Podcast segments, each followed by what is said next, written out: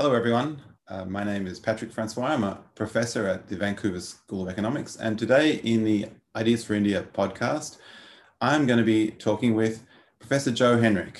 Joe is a professor and chair of human biology at Harvard University. Hello, Joe. Hey, great to be with you, Patrick. Okay, Joe, you've written what I think is actually one of the most compelling books I've probably read in the last 10 years. It's called The Weirdest People in the World how the West became psychologically peculiar and particularly prosperous. And it's really in the wheelhouse of you know what I imagine is a large part of the audience here. This is really going to have sort of profound implications for how we think about the process of economic development. So really what I want to do today is to explore the, the different dimensions of the book, the argument from really from cover to cover, but I really want to focus on the sort of touch points that, uh, that are most relevant for the kind of economically literate audience that we're going to have here. So I'll try to guide it in that direction to some extent. So, so perhaps the best place to start is just as the book starts with you explaining to us, you know, what weird and the weird psychology is, and then we'll take it from there. Okay, great. So back in the 2000 aughts, I was working with two psychologists, so Steve Heine and Ara Norenzayan. And we each had expertise in different aspects of psychology. And over lunch one day, we began to realize that we'd all noticed that not only were there differences among societies in how they responded in various psychological experiments, but the participants most commonly used by researchers, both behavioral economists and psychologists, were often particularly unusual, anchoring the extreme end of the distribution. So over the next few years, we did a big review, which we eventually published in a paper of the same name as the book, The Weirdest People in the World. And there we were able to show that, you know, whenever we had data, not every time, but almost every time, the populations most commonly used that were mostly American, some Europeans and stuff, were at the extreme end of the distribution. So to kind of raise people's consciousness about this problem and remind researchers of it, we came up with this acronym WEIRD which stands for Western, Educated, Industrialized, Rich, and Democratic. And it was meant to be a kind of a mirror for researchers who are commonly Americans. A lot of psychology is done in the US, as well as behavioral economics. And to remind them that, you know, if they're just sampling their undergraduates, which was common at the time, or nowadays people doing experiments online, they have to think about the possibility of substantial psychological variation in different societies. So they can't generalize from the populations typically studied. So that's the origins of the weird acronym. I guess it was probably unintuitive to you. We, we probably imagine that we're in the in a population that's representative of the planet in some way. So maybe we could just unpack some of the elements of what weird are, especially as, as they're going to relate to the narrative here. So, so I understand that that it's these are psychological characteristics. So what are the kind of key components of it that stand out? Well, one that a lot of folks will be inter- will be familiar with is the notion of individualism.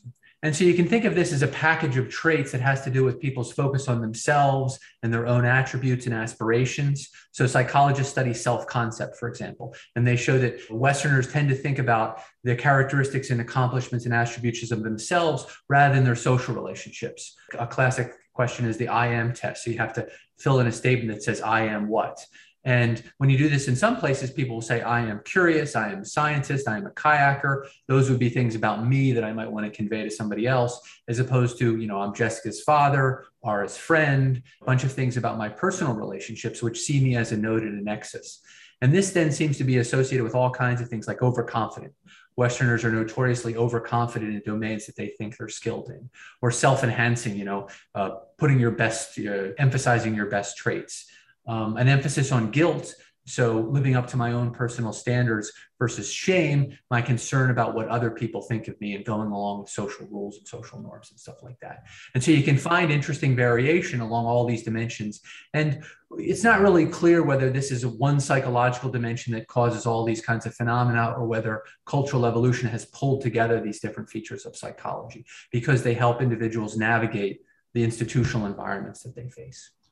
Yeah, so, so that, that's, uh, I think, an interesting departure point too for thinking about the kind of global implications here. So the first thing that you talked about was, in a sense, we could think of a contrast between people who think of themselves as, in some sense, an isolated analytical individual and people who think of themselves embedded in a society. And I imagine that at certain epochs in our past, it was really valuable at the societal level to have a strong conception of location in a group and commitment to a group. So it was that particularly useful at a particular time for human societies? And if so, how did that change?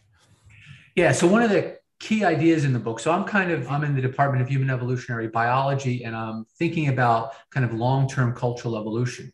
So when I think about and you look cross-culturally at all the societies that have been studied by anthropologists and you look at the paleoanthropological record, it looks like the first institution, so collections of social norms that organize people's roles for which deviations of which can get sanctions, was probably kin-based institutions. So like other apes, humans have a tendency to be altruistic towards close relatives. But in many human societies, those are taken and extended to cousins or other relatives. We have responsibilities to in laws, have social obligations. And this helped web the first networks that humans began to rely on for economic production, for security in old age, for security when injured, social insurance, sharing networks, and even trade relationships began through these kind of personal networks. So in terms of like cultural evolutionary trajectory, kinship is really the place where a lot of stuff begins. And then politics and these other institutions that we tend to think about are actually coming or have to deal with the existence of these intensive kin-based institutions. So these kin-based institutions maybe could actually be really useful for leveraging larger scales of cooperation then, right? Especially if you can extend the notion of kin beyond the immediate nuclear family. Was that playing an important role to whatever extent we have archaeological record about that um, in, in, our pre- yeah. What we have is a, I mean, we have a combination of archaeological, historical, and then anthropological kind of comparative ethnography. And the cool thing about something like a clan, so, you know, tracking descent through either the fathers or the mothers, the matrilineal inheritance, this allows you to create a corporate group. So one of the problems with human kind of genetic inheritance as we're related to is it creates all these conflicts between individuals of different so i'm related to some cousins that my other cousins aren't related to but if you form a clan you can eliminate conflicts of interest and then we can all act as a corporate unit so clans pop up among the aztecs and they pop up in china and they pop up in africa because it seems to be a really good way of organizing society that allows these units to defend territory. They have shared kind of inheritance of land often and so there's a bunch of traits which pop up a lot. And, and kind of see them as functional in the sense of helping this group deal with shocks and protect themselves and produce economically, those kinds of things. So, just to kind of repeat it see if I got it right. So, sense, that's part of our innate psychology because we have a probably a genetic tendency and makes genetic sense to aid people that we have links to. So, hence the kind of leverage that clans would start from. And then we extend it by creating institutions, perhaps around marriage and around bonding and around obligation that are hinged on that clan concept. And successful societies, at least in our maybe pre-agricultural past or even beyond that, were able to extend those clans into coordinated groups of cooperation and perhaps engage in conflict with other large groups. And, and these were that early sort of precursors to larger pre-modern states. Would we go that far and say that even they might have even had, in some cases, things that augmented the clans, like bureaucracies or armies that were maybe hired or mercenaries. Why isn't that the end of the story? Why aren't we just there today? So the case that I make in the book is that as you know, once you have the origins of agriculture, societies began scaling up using this basic kinship. And as you mentioned, there's a number of instincts, not just our kin based altruism, but our pair bonding, which allows the form of basis of marriage, and our incest aversion, which can be extended to create certain kinds of social networks based on who we have children with and who we don't have children with. And then this kind of allows us to scale up.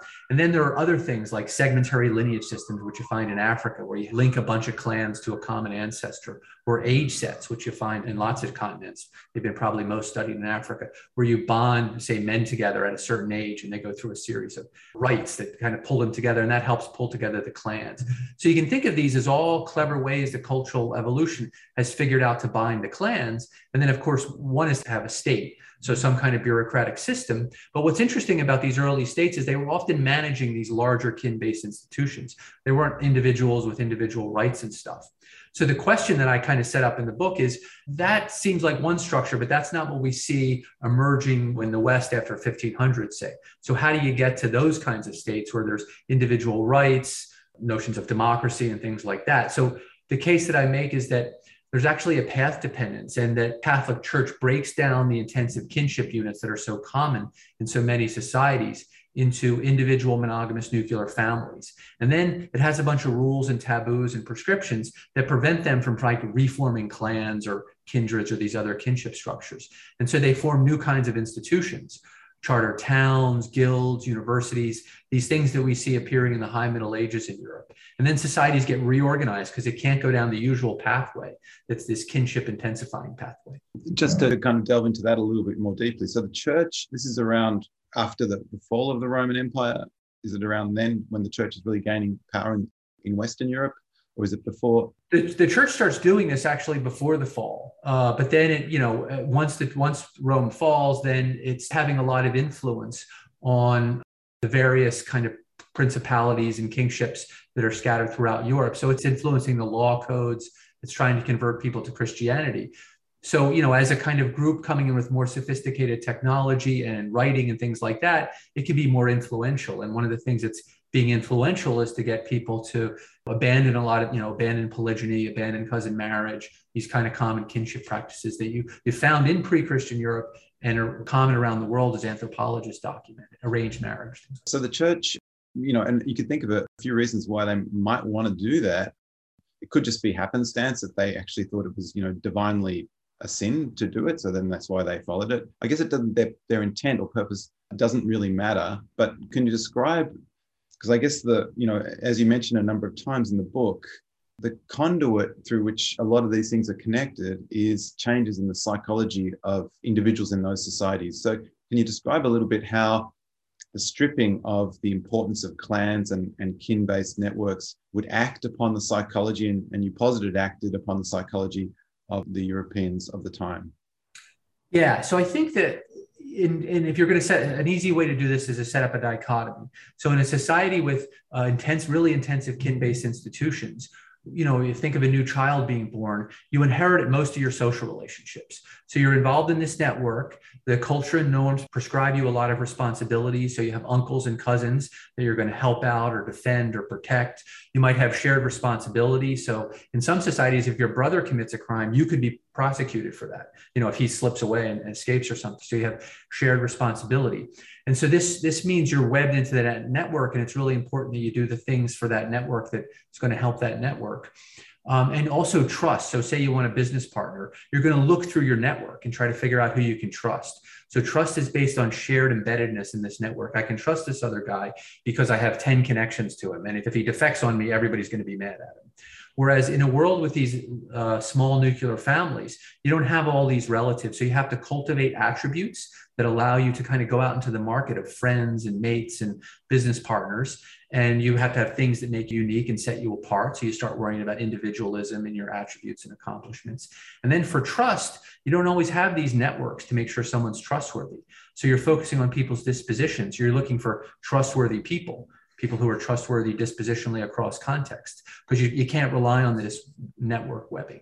Um, so it's just it's creating more individualism more of this kind of dispositional thinking concerns about impersonal trust or over here where here it's about social relationships networks nepotism these other kinds of things. And both are adaptive within their cultural context so it's kind of a multiple equilibrium situation where once you're in this world, there's a bunch of things you have to do, and that's going to help you be successful. In this other world, you got to take a different strategy. Otherwise, you're not going to be as successful. Yes. So I think one of the great things in the book is, at least to the economically literate reader, is the way that you marshal evidence. There's, I guess, a tendency, and it's relatively easy perhaps to, to spin a, long historical narrative. But what you and your co-authors, but also you know you, you deal with a, a broad body of evidence showing that at least you know in the contemporary world this correlates and also the narrative that you tell about europe up until the end of the middle ages is is the evidence is consistent with that narrative. So can you pick out some of the bits? And i know this is a, a massive part of the book so you really to really go through it properly we need to to engage with the book, but just some of the bits of that evidence that convinced you and actually would help to speak to that. Yeah, so looking globally, we use this data source created by anthropologists in the 1960s called the Ethnographic Atlas. And one of the things that anthropologists have been obsessed with, I think because when they go to study diverse societies, they found that kinship was so important, is they recorded a lot of information about kinship. So how important cousin marriage is, whether there's polygyny, were there clans, where did people live after marriage? And we created an index called the Kinship Intensity Index. And then using that, we could correlate that with some psychological data. So we have 17 different measures of psychology at the national level in different places. And so we can look to see if the kinship intensity of a country, for example, is correlated with these 17 different psychological measures. And, you know, it's a cross national regression, so we don't want to put confidence in it, but you at least see there are broad patterns for all these different features of psychology. In many cases, you know, we have data on something like blood donations or whether diplomats from certain places get traffic tickets when they park in New York uh, using Ted Miguel and Ray Fisman's data. And so all of those seem to tell the same basic story. And then we can also measure the degree to which a population has been exposed to the church.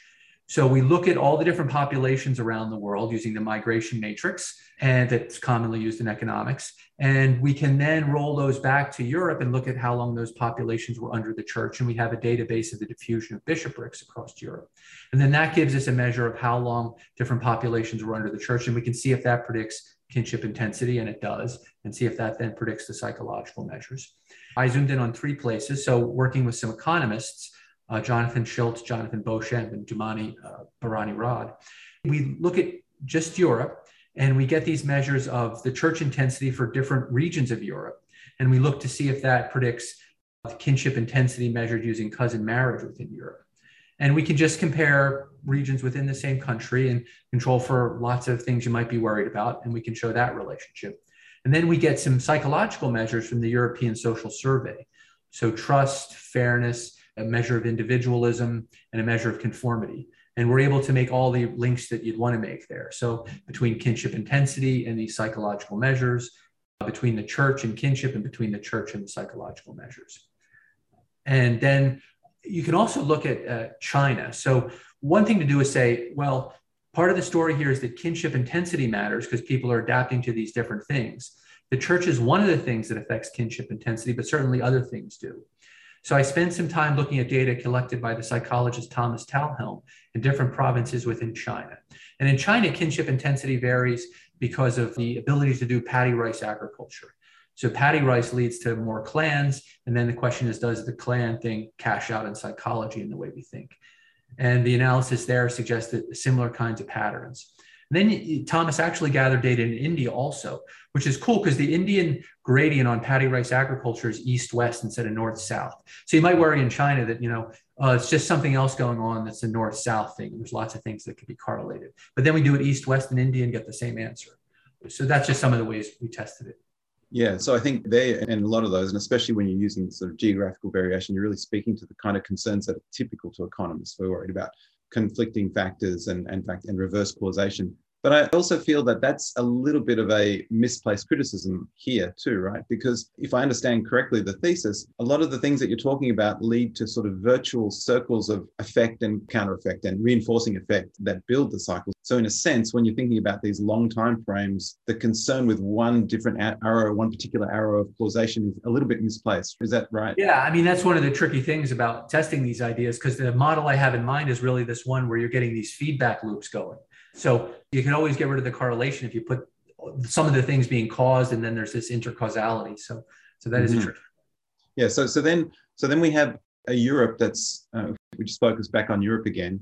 Uh, that's sort of stripped of its, you know, the um, some of the strongest innate tendencies towards clannishness, at least for a large part of the population. Maybe the nobility is still persisting with that, but within the emerging middle class, so then that's a change, if I understand that, that affects the psychology of citizens of Europe across the different states.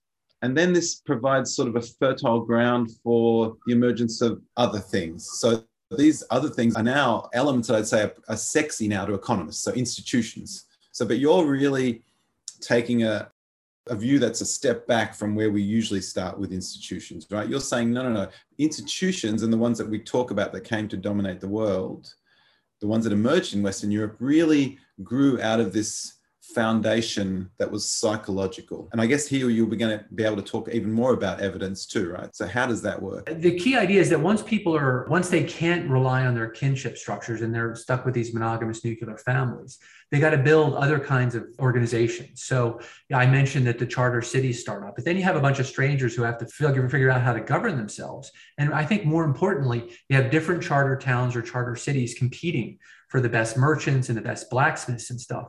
So they begin writing charters, town charters.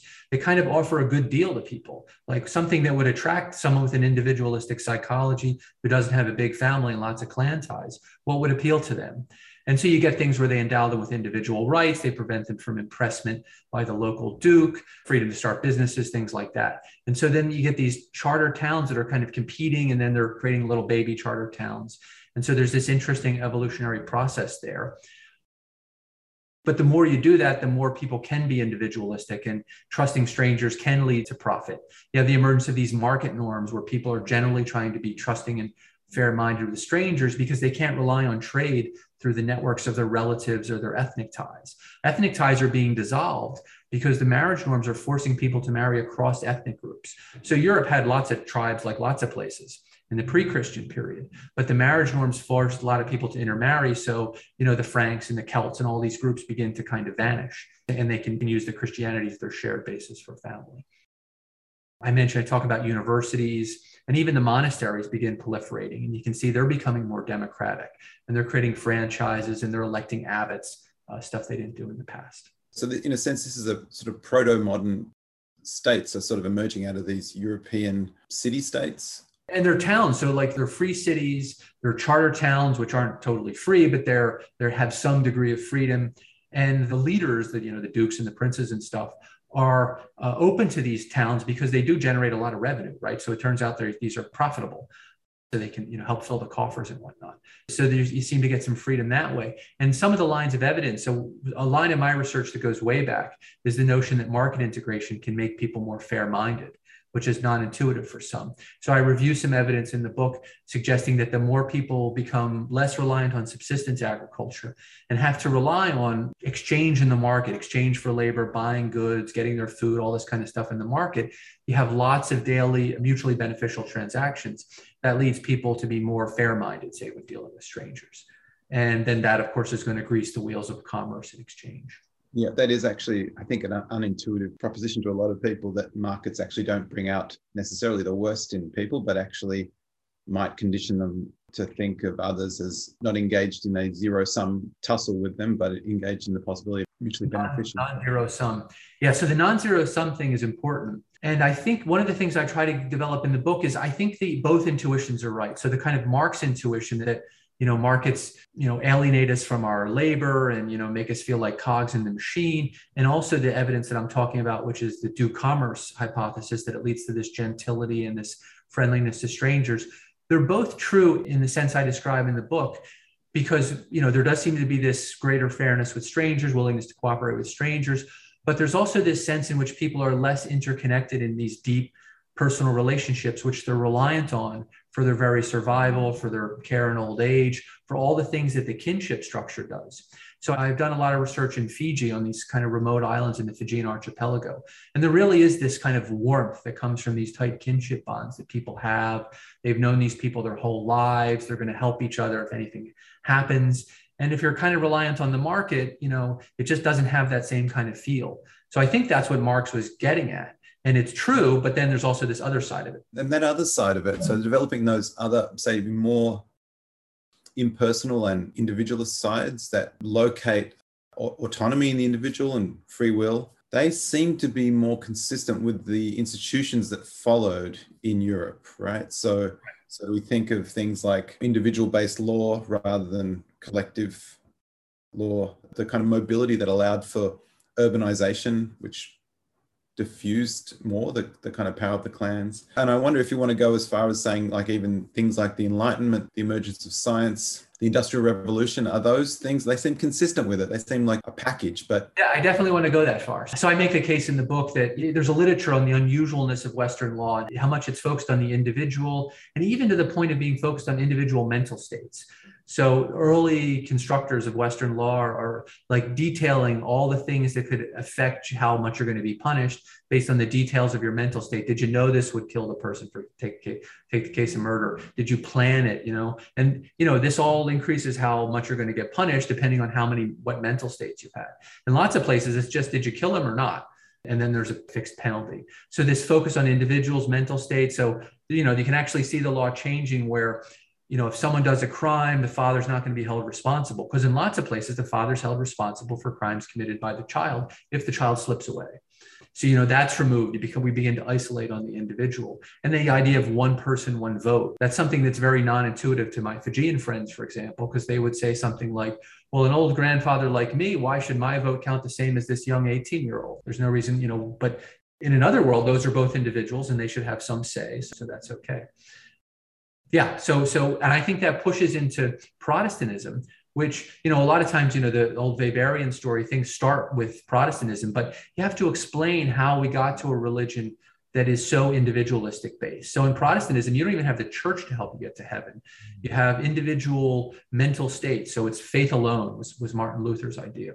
And so there, your ability to get into heaven is based on faith. You don't have the community of the church to help you get in. So it's really isolating in that sense. And then that may have these downstream consequences that are, that are famous. I see. So, so Protestantism's kind of the uber weird religion, right? So we start with gods that are you know multifaceted and and capricious and then we move to you know the mono gods like the one in catholicism which is very focused on the afterlife and good and bad but protestantism goes a step further in the sense that it drills down to the individual is that it so the individual then becomes it's what's going on in the individual's head that matters yeah, right. And this is the famous debate between faith alone and good works. And so Protestant, at least some Protestant faiths are saying, yeah, all that matters is, you know, faith in Jesus, faith in God, and developing that personal, like the idea that an individual, like a mere mortal like us, could have a personal relationship with a supernatural being sounds very strange to lots of people in lots of places in the world.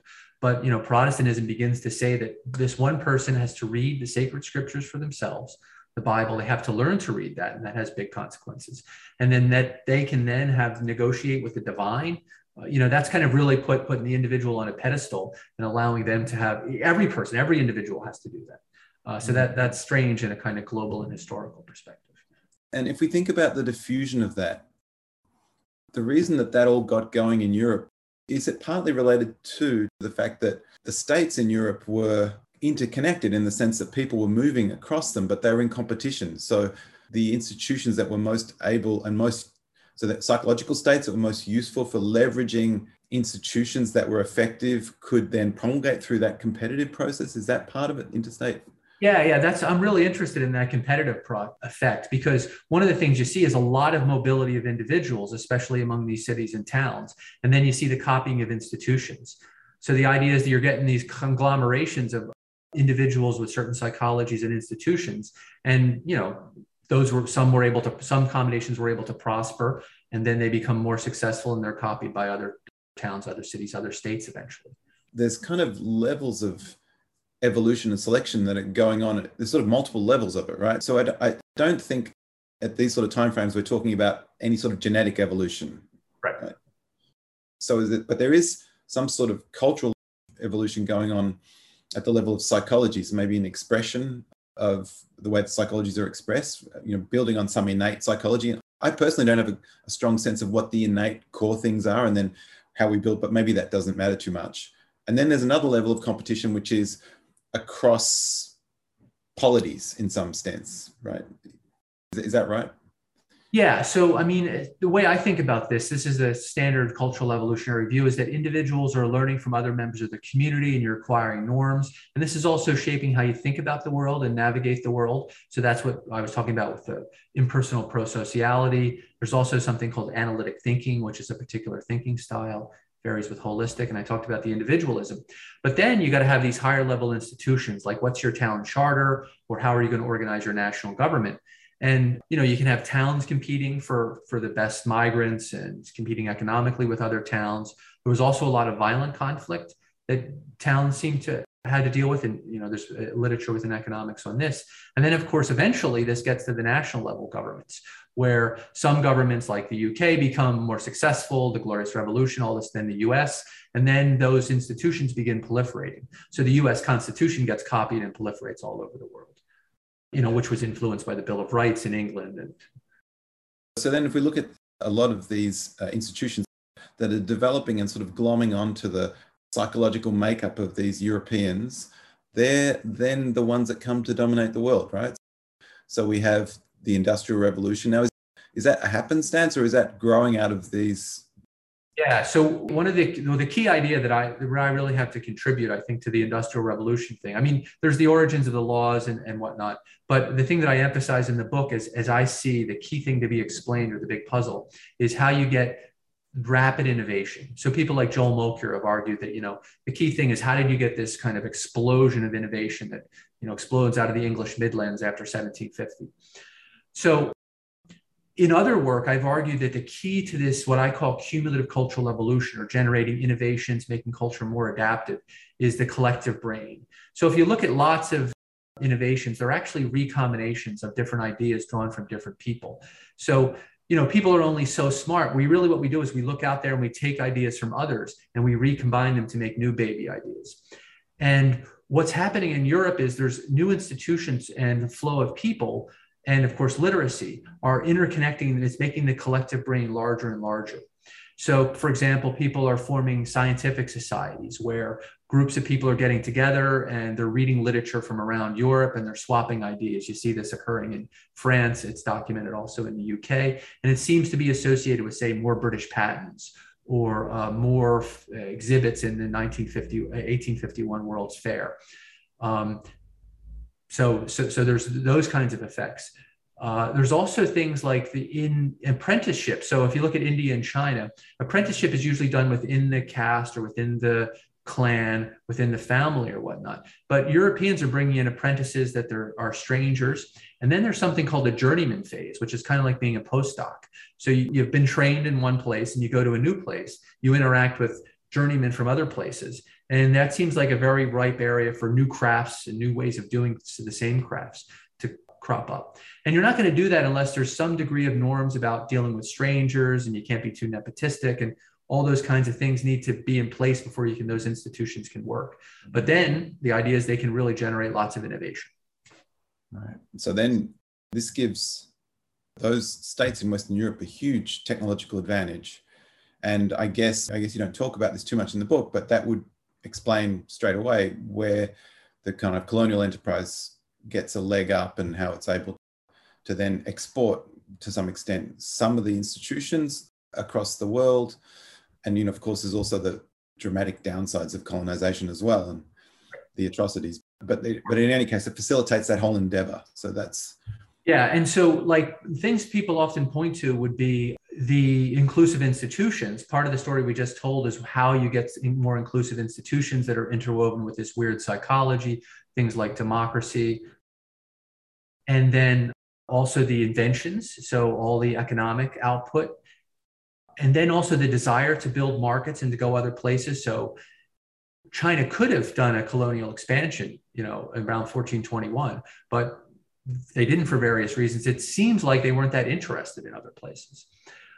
And then finally, the weapons. So Europe has tons of wars, lots of conflicts at various levels. And so there's a huge arm industry that's international.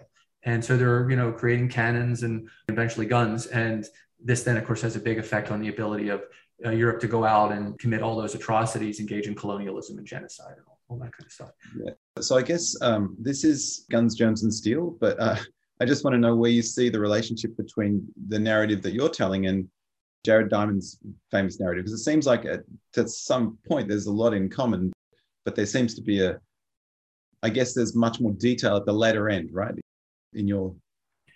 Yeah. And the, the argument that I make in the book is that I think Diamond's argument is it pretty much describes the pattern we see around the world up till around 1000 CE. So you know, he has this idea that uh, biogeography and the orientation of the continents are important. And if you look at the societies that are really prospering, then, you know, it's the lucky latitude, what Ian Morris calls the lucky latitude. So the Mediterranean, the Middle East, India and then all the way over to the Yellow River in China and whatnot. And this is where like the most complex technology can be found. There's philosophy, there's you know sophisticated science, and even in places like Central Asia that all fall along the lucky latitudes and would seem to be benefiting from an exchange of information between them, as well as the benefits of uh, early start with rice in China and wheat and barley and whatnot in the Middle East. So then but then I make that argument about that those societies were all ultimately built on this intensive kinship structure. And there's not very much Europe as a backwater at this point. So I have these quotes from these um, Muslim philosophers at the time who were like, you know, there's the barbarians, the white barbarians to the north and the black barbarians to the south, uh, referring to, you know, the folks in Denmark and then also uh, folks further south. So, so the, that's what the world looks like to him at around 1000 CE. But then, then the argument is, is that the church, just by happenstance, the church came up with these ideas. Lots of other religions came up with other ideas. This happened to be the one that reorganized the kind of grassroots kinship structures, led this, led Europe down a different evolutionary trajectory, a different cultural evolutionary trajectory, which led to the kinds of institutions which eventually spread around the world, you know, market capitalism or um, uh, democratic government, those kinds of things. And that so Diamond's right, except he's got to explain what happened in Europe after about a thousand CE. Right. And there's no way he can point to differential geography to explain that, right? So so that's right. I see. So in his book, he kind of waves off the Europe problem. I mean, he talks about that there's a lot of competition, which I think there's something to that. But then he doesn't really explain why the institutions that developed in Europe look so different than, than what we'd seen elsewhere. Mm-hmm, mm-hmm. So, you know, if I if I bring this back, I mean, let's just recap uh, the story quickly, and then we can talk about you know what I think it says about modern economies today, just to make sure that everyone's uh, you know on board with it. So so if I think of it, you know the the kind of the the bullet point recap. So we start with this. There's this kind of set of psychological beliefs that are that we think of as you know psychological characteristics that we think of as as weird and uh, and that they're unique and they emerge in in Western Europe as a package. And but the underlying reason that they emerge is that there is a value to societies being able to scale up. Initially, they use kin-based connections to, to, to affect that and to achieve it, but those are limited. And this allows a more effective scaling up of societies. Now, it was facilitated by the church, but once you get that in the church having stripped kin and clans from their powerful influence in Europe, then you allow for these different or psychological traits to emerge and be solidified. They then interact with the institution. So you get this back and forth between the institutions and the laws, and, and you gave lots of examples of it, which leads to a sort of a, an ascendant position for those societies. And then they, they develop things like the Industrial Revolution, their outcomes, and this gives them an advantage, which then they export all over the world and in conflict with each other too, but all, you know, all over the world. And then these proliferate. So then we find ourselves in universities today. We're kind of inheritors of these weird characteristics, and we look around and think, well, this is just normal, right? This is how people are. And it wasn't until you and your colleagues came along and said, hey, hang on, this is actually not part of our innate psychology, right? This is actually something that it's a kind of set of characteristics in a sense that people get inculcated from their societies. And you can look at a lot of societies that don't have them, and actually, even more than that, they're super weird, right? These are not like normal things in any sense. So in a sense, we come full circle from that initial observation to an explanation of how it promulgated and affected the whole world. So that's the story. Is that it? Yeah, that's, that's a good summary. okay, okay, so good. So I think we've we've like filled out all, a lot of the bits of that. And again, to get really get it, you need to really engage with the book, which is easy actually, at least for people like me. But I think for the for the for the readers in general. I'm going to get my mother to read it. I think she can certainly engage with it happily. But let's. I want to just talk about some of the implications back to where we are today. So, uh, you know, in my part of the world, which is development economics, we're interested in, I guess, the biggest motivating question there.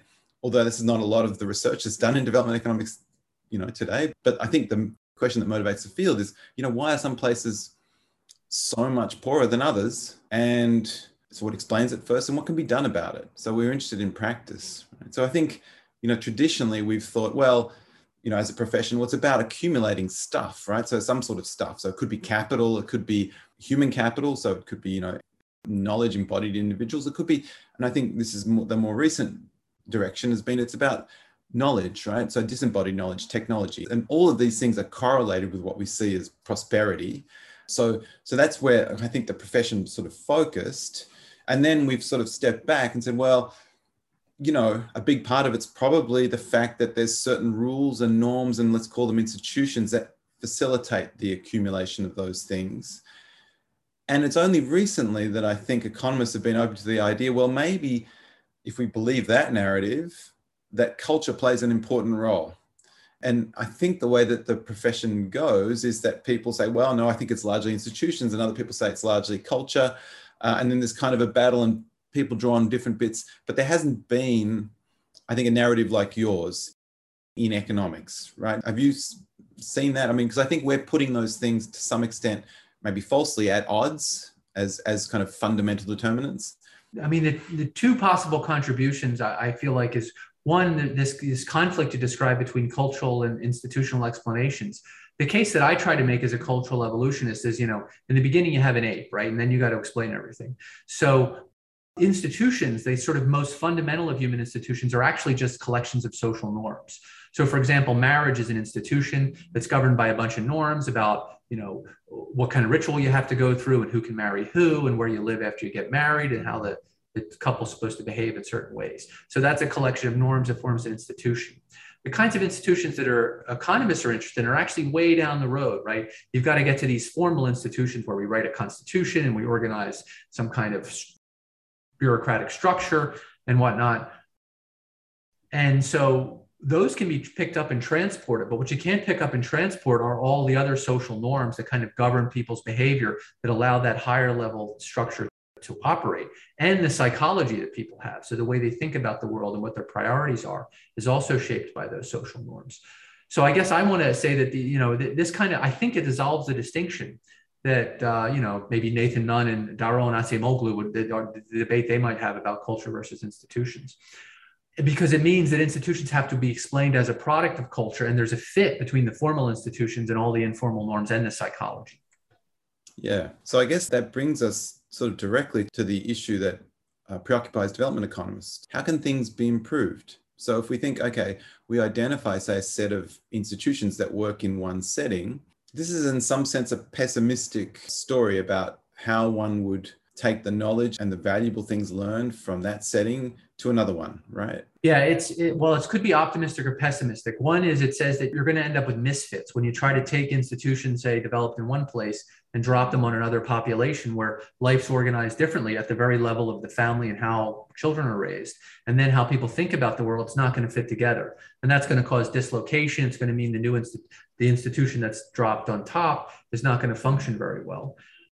Now, on the plus side, maybe there's a way to, to create an endogenously, locally evolved institution that doesn't look like the one that it came from, but maybe it leads to greater prosperity and solves a lot of the problems you want to solve.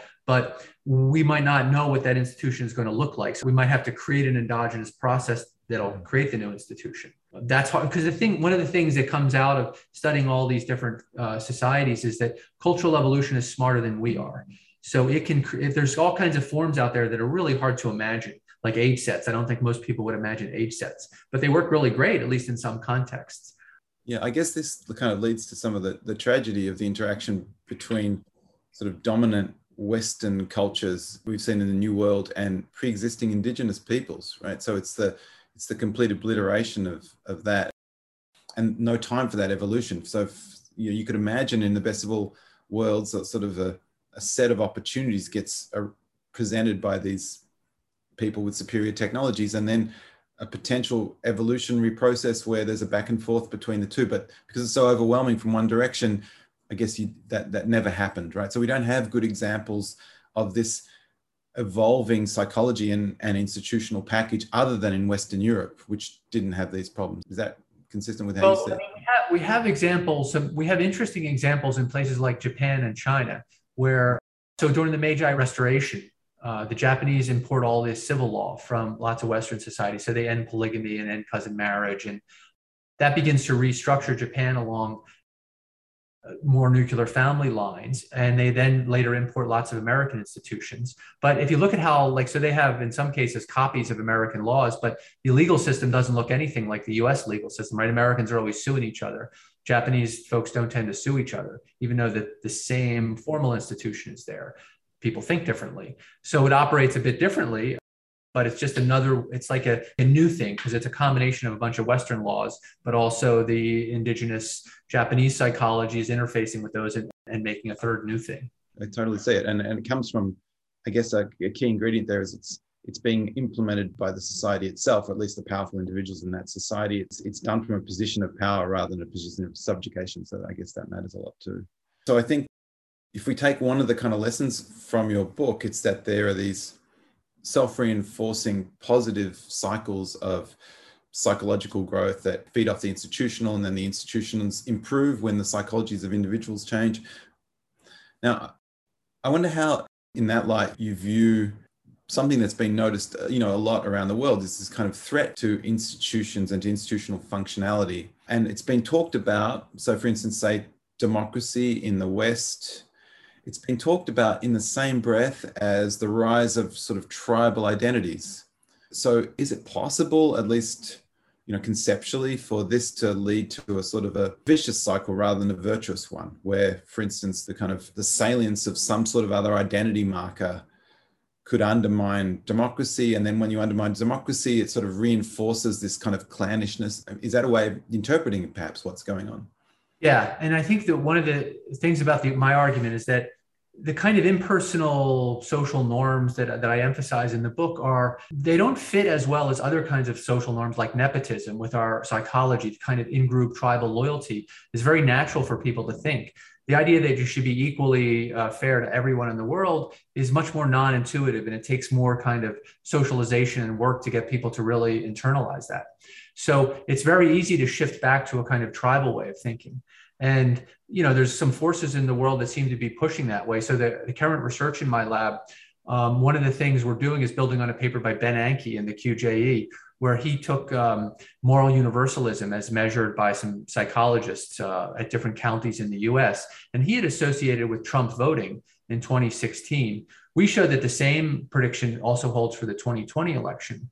And we've been trying to explain that variation in moral psychology, which seems to have gotten wider. So urban areas have gotten, uh, they're actually, they're about the same on moral universalism, but the other areas have gotten more moral parochial. So you see this division uh, difference in the US and looking at the effects of economic and weather shocks. And at least preliminary results suggest that when you get hit with economic and weather shocks, you get more morally parochial, which could be part of what's, what's driving this effect down. The other thing is residential mobility plays a key role in my story. And number of counties in the US for various reasons have become less residentially mobile. And so that can also lead to in-group loyalty and, and some of this psychological change. Yes.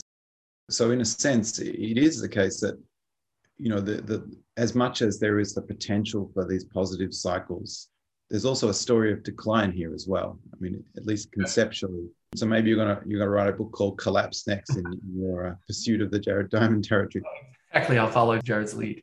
So you know we've now that we've got the kind of core thesis, it would be useful to explore a little bit further the kind of touch points, with some of the things that economists are concerned about. I'd like to know how you feel about the kind of the, the behavioral revolution in, in, in economics. You know, I think at, at, some level you must be very open to it in the sense that clearly it's it's it's a departure from the kind of very stripped down homo economicus which from your work at least that's clearly a big abstraction and not a helpful one. But i guess the the insights that we're getting from weird are that this kind of search for universals that kind of underpins some of the research there is maybe a little bit misguided. Yeah.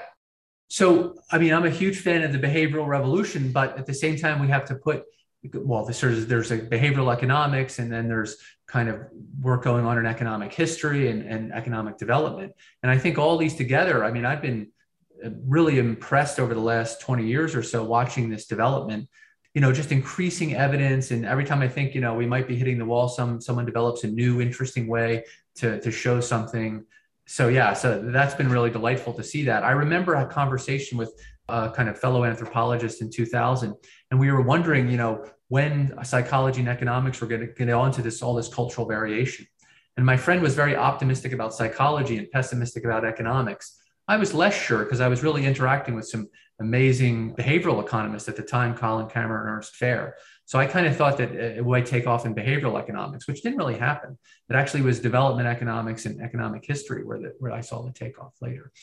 But psychology has had, you know, even though they recognize this problem of psychological variation, the incentive structure of the discipline didn't, they haven't really changed. The amount to which they're sampling is, is heavily biased. But, you know, mm-hmm. economics has gone in all these interesting directions.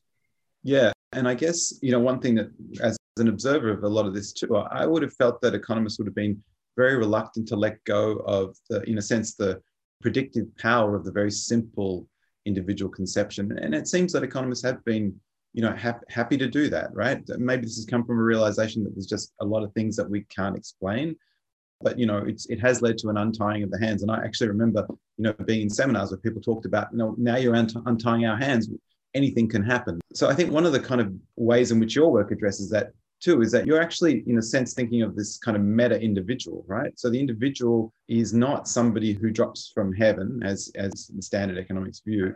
You also aren't saying anything can just happen right? So it has to be uh, in a sense a, a it's a different sort of a, a broader notion of equilibrium. It's the the constructed individual has to be in some sense consistent with the set of institutional yeah i think that's right. And and you know history is going to matter but that doesn't leave you unconstrained. It puts the constraints of history on the individual uh, and then there's, you know, the, the latitude from that is, is small.